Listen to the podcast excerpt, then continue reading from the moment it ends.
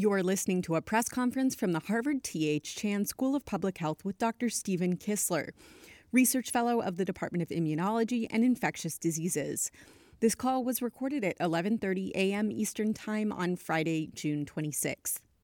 Dr. Kissler, do you have any opening remarks?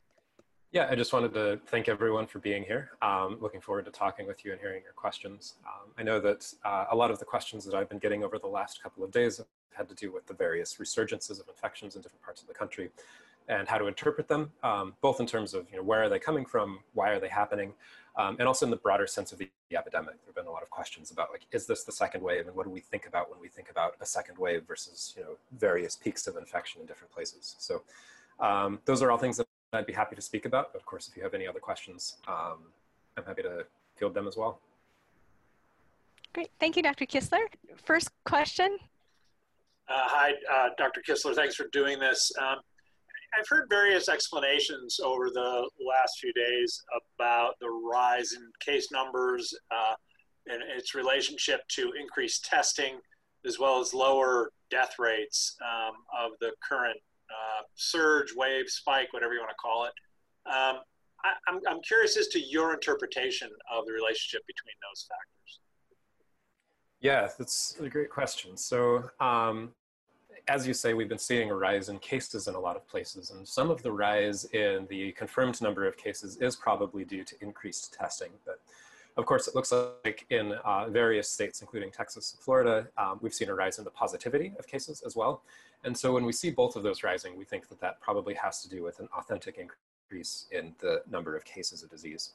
So there are a couple of uh, important points I think to note about interpreting those data. Um, one of which is that um, you know, we've, uh, a number of people have spoken with are comparing the rise in cases that we are seeing now to the rise in cases that we saw sort of during this first wave, especially in New York City. And I think that that's um, an okay comparison to make, but uh, one of the key differences to keep in mind is that back then we were doing a lot less testing. So we're probably catching these rises in cases earlier relative to the rise that's happening than what we caught sort of in New York City. So I think that what we're seeing is a rise in cases, but it's a little bit earlier sort of in epidemiological time than what we saw before. So I think that that's a very good thing because we're seeing this rise in cases, but we're probably catching it earlier, which means that we have a better chance of intervening um, effectively than we did earlier on in the outbreak. So that's one thing. Um, so there's been the question about uh, the relationship between death rates in this new phase as well. And uh, I think that there are also two key considerations there. So first of all, um, it does seem like a lot of the cases that are happening right now are happening in younger populations. We've been seeing that the people who have been admitted to hospital have been uh, of a lower median age than people who are, uh, seem to be admitted in these earlier phases. Um, so what that suggests to me is that it's, um, it's younger people, especially young adults, who seem to be responsible for um, at least this early transmission of this wave. Now, on the one hand, that's a good thing because younger people are less susceptible to the severe outcomes of infection. But um, I think that uh, as infection rises in those younger age groups, it's really only a matter of time before it spills over into the groups of the population that are uh, more susceptible to uh, severe outcomes from the illness. Um, and the last thing is that we know that there's a fairly long delay between observed cases and fatalities. So um, the rise in cases that we are seeing right now, we you know, it's probably going to be a couple of weeks before we see that translate into a rise in mortality, especially if the early cases are predominantly in younger adults who take even longer to become seriously ill if they become seriously ill at all. So all of those things are worth bearing in mind. I think I'm going to be watching the mortality data very closely over the next week or two to see if that starts to increase, because I think that would suggest that then there's starting to be cases spilling over from these younger age groups into older populations. Uh, it's too soon to say if that will actually be the case, but I think that it's likely. So if you were to look two weeks out, I mean, you know, Barry Bloom yesterday emphasized something we, would heard early on in the pandemic, but which it, it almost seems like we've forgotten that, you know, you need to look at these numbers and think about two weeks from now or three weeks from now. What do you see three weeks from now? So it, at the moment, it seems like there hasn't been um, much, uh, I guess, response in terms of either messaging or actually you know, direct political uh, intervention to, um, to avoid these increases. Uh, with the exception of um, a little bit in, in Texas, I've seen um, sort of the, the pause of the reopening. Um, so looking ahead, I think that there's reason to believe that we could be entering another phase of near exponential growth in some of the states that are seeing increases. And so uh, we know that earlier on in the epidemic, the number of cases could double on the order of every five to seven days. Um, my fear is that we might be entering a similar phase. Um, they, it might not rise quite so quickly as that, but it very well might. So I think looking in two weeks ahead, um, I think that unless something changes fairly quickly in the response, um, that we're in for uh, a pretty rapid continuation of the increase in cases in these places, and that uh, the hospital admissions and especially the deaths will sort of follow along with a certain lag. Thank you. Next question. Again, thanks for, for doing this. Um, Dr. Fauci had said in an interview that the administration is having intense discussions about pool testing. Um, and I just wondered what, what you think of the idea of pool testing and what the, uh, the shortcomings are of that, and the sensitivity of that. Is that. You said pooled testing? Is that Pool, what I heard? Yes, pooling tests. So taking groups, yeah. Right. Yeah. Sorry, just cut Sorry. out for a moment. So no, that's fine. Uh, so I'm I'm encouraged by the fact that they're thinking about this. Um, you know, especially because by doing by doing pooled testing, one one is able to uh, sort of shift the paradigm from uh, from testing for clinical purposes to just see if a person is infected or not to really trying to get at what's happening in the community, which is one of the big benefits of testing anyway. So um, I think that really what that marks to me is just a shift in emphasis, which is encouraging. Um, as far as uh, you know, the I think that there are good ways of dealing with the issues around sensitivity that you raise. Um, you know, it, it, certainly gives you a certain type of information that's not complete. It doesn't give you as quite as much detail as the individual level tests when you pull them. Um, but I think that really what that marks to me is uh, a shift in emphasis towards um, the epidemiological perspective and thinking about what's really going on in communities um, versus just in particular individuals. And I think that that's encouraging encouraging why what or, or, i mean might not be encouraging for me who wants to know my own results. What what what what do you mean by encouraging? So uh, it's encouraging in the sense that um, it's uh, so first of all i mean i want make clear that that uh, by pooling tests, I think that you know that that shouldn't be the way that all tests are done. Certainly, um, I think that if someone comes to a clinical setting and requires a test in order to determine their course of care, um, that should ab- absolutely be prioritized. And I hope that that's what they're planning to do. Um, I'm thinking more along the lines of if, uh, if tests are pooled among people who are less severe in their illness, um, as we're starting to test people going back to workplaces, I think that for the sake of um, maintaining resources, that those things can be effectively pooled um, so that we can have a sense of what's going on in the community. Essentially, it allows you to gain more information out of a single test um, and to sort of use your reagents and your testing kits um, to get a different type of information. Um, and so I think that as long as that's balanced sensibly, um, so first of all, you know, the, the, individual patient care really needs to be prioritized. But as long as you know we're reaching this stage where we have uh, more tests that are available than we need for individual patients who require sort of to get information about what their clinical course of care is going to be. And if we can use those uh, responsibly in a pooled way, then that will give us a lot more timely information about what's happening in the community, and that can help us determine what responses we need to take, if that makes sense. So you would do like an office, maybe everybody who works for a particular, I don't know, law firm would, would get tested together and then the firm would have a, a sense of whether there was any COVID within their staff? Yeah, so let's uh, maybe to make this concrete. So, you know, let's say you have an office of 100 people and you have either the option of testing all 100 people at one point in time or pooling five people together and testing them multiple times. I think pooling people together and testing them multiple times would give you a lot more information because that would allow you to see if infection has entered into the community and if you need to shut down. So you can do the same sort of very similar, uh, you gain more by that same number of tests by testing people over time because if you just tested a single point then you know that tells you something about how many people are infected but then that doesn't really give you any sense of what you might need to do into the future. So it's it's that trade-off that the pooling allows you to address. Thanks. Next question. Yeah hello Hello. Uh, thank you, Dr. Kissler. Um, my question is uh, regarding what are the factors that determine that a certain vaccine is more advanced than others? and the factor that put a certain vaccine in a privileged uh, position to end the pandemic. And actually, I don't understand why, why some researchers are like like those in Oxford saying that are too close to find a vaccine in like uh, next autumn, and others saying that the, the vaccine will not be able to, to reach to the people um, until uh, next year? What are the factors that determine their decisions? Right.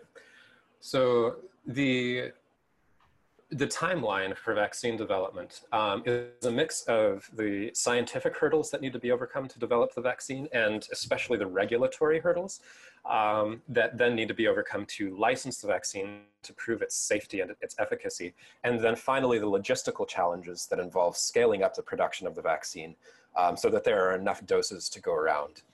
Um, so those are sort of the three different things, each of which can cause varying levels of delays uh, towards the development of the vaccine. So we've been hearing a lot about the Oxford vaccine, for example, and it seems like they've um, really overcome a lot of the scientific hurdles um, that are required. So, uh, so when we think about vaccines being more advanced, that's sort of what we're talking about is how far are we along through these different phases.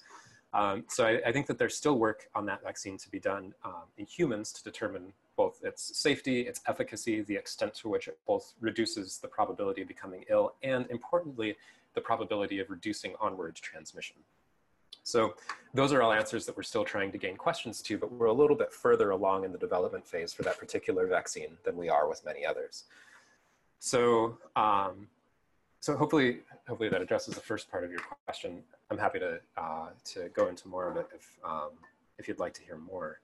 Um, so one of the other important considerations though when we were thinking about vaccines is that vaccines can work in very different ways. And uh, some of the preliminary evidence from the Oxford vaccine suggests that uh, it's able to reduce the severity of illness for the people who get the vaccine, but that it may not be especially effective in reducing onward transmission. Essentially, you can still spread the illness if you become infected, but you're much less likely to become seriously ill yourself. Um, now, to, as far as I can tell, those uh, that's based on information that uh, that was not done in humans, um, that was done in primate trials, and so that still needs to be verified in humans.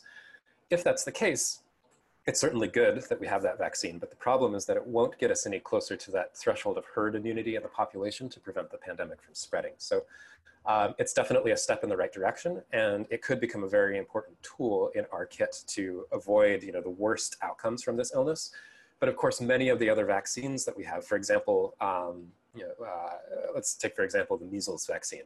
Um, that both prevents illness, but it also prevents you really from becoming seriously infected and spreading the infection to others. So that can sort of have this compounding effect in both you know, reducing severity and also preventing onward transmission. And so, uh, so when we're thinking about vaccines to bring the pandemic to an end, uh, the Oxford vaccine won't necessarily do that if those same previous findings from the primate trials hold true in humans.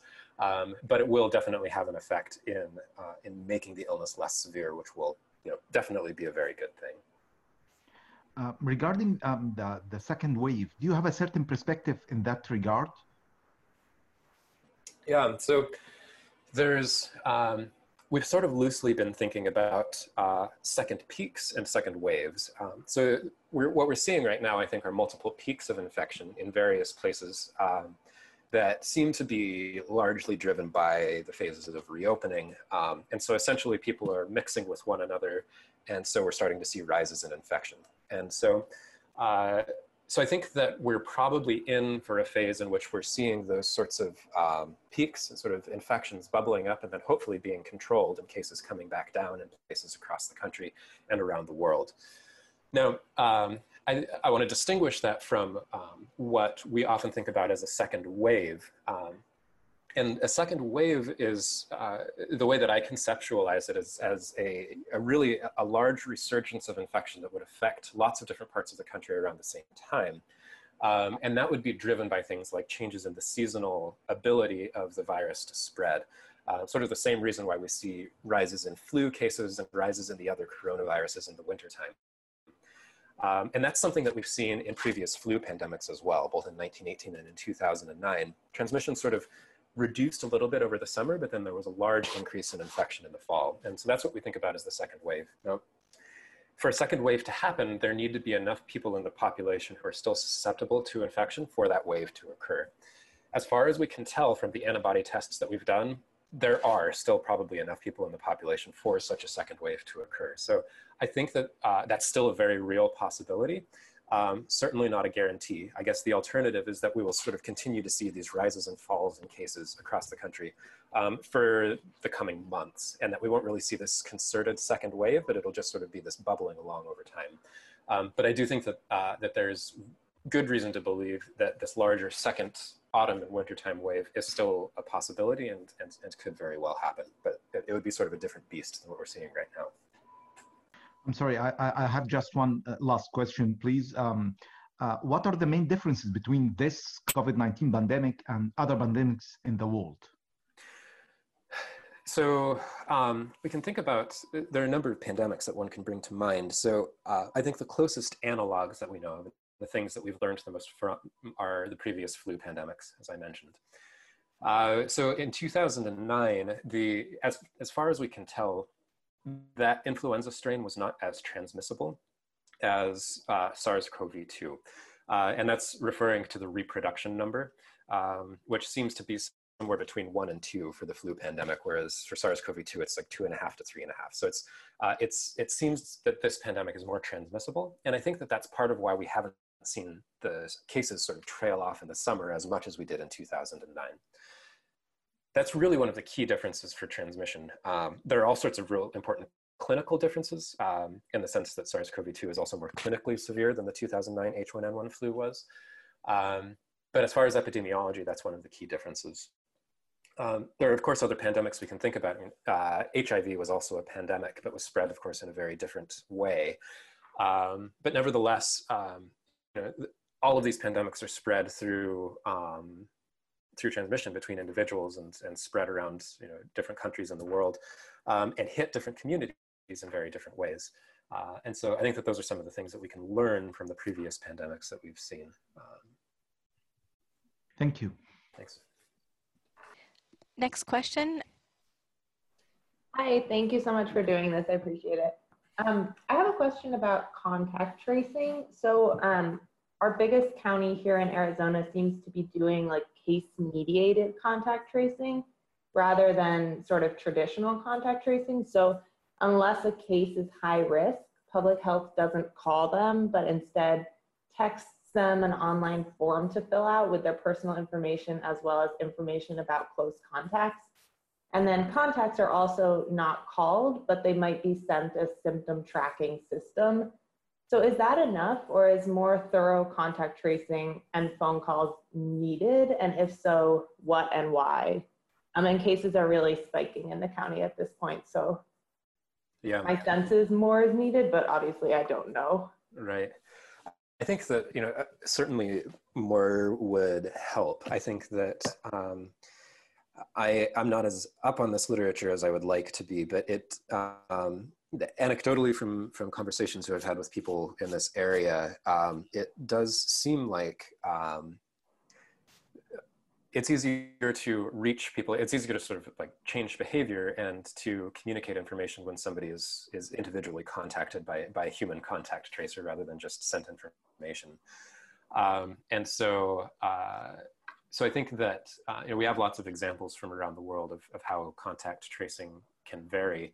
Um, I think that what's being done there is, is important and it might be all that's really possible within the logistical constraints. You know, contact tracing is, is hugely resource intensive. Um, one of the problems is that, you know, I think the hope with the first wave of infections that we've seen uh, was that we would, through physical distancing, be able to bring cases down to a level where that individual level intensive contact tracing was possible because there would be few enough cases that you could really follow up each one. Um, and we never really reached that point, unfortunately. So I think that we're kind of left with some of these stopgap solutions in terms of contact tracing. So it's much better than nothing, but um, but I think that uh, it's it's it's far from ideal. Okay, thank you. Um, looks like we might be all set for today. Uh, Dr. Kissler, did you have any other comments, final thoughts before we go? Um, no, nothing further. Thanks for the questions. This concludes the June 26th press conference.